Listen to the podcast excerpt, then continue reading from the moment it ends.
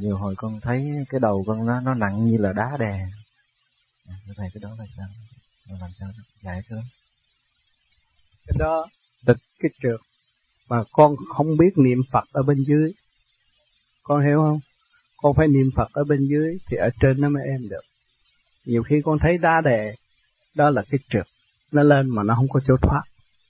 Cho nên phải cố gắng niệm Phật nhiều ở bên dưới như thầy nói nãy niệm tới đến nỗi mình nghiêng bên tai cũng nghe mình nghiêng bên mặt cũng nghe thì cái đầu mình nhẹ nhàng.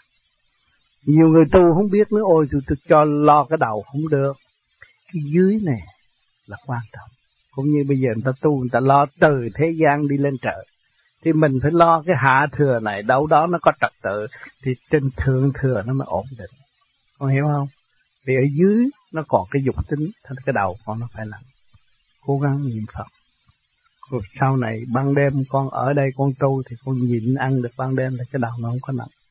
Ha ừ. con muốn làm lớn như ông bịa này kia cái nọ đâu có được. Ông không ăn nhiều. Tại sao ông bịa này không ăn nhiều, người ta cúng nhưng ông ăn nhiều. Phải không? Thì bụng ông lớn mà ông con không ai cúng hết bụng ông nhỏ làm sao bắt chước ông địa được? Hả? Cho nên phải tùy sức của con mà con làm. Tôi nói đầy dũng đầy ngực trung bộ đầu tại sao thầy có làm trong video con không coi? À con đi bắt chước một người nào. Chính thầy đích thân cởi áo để làm cho con coi.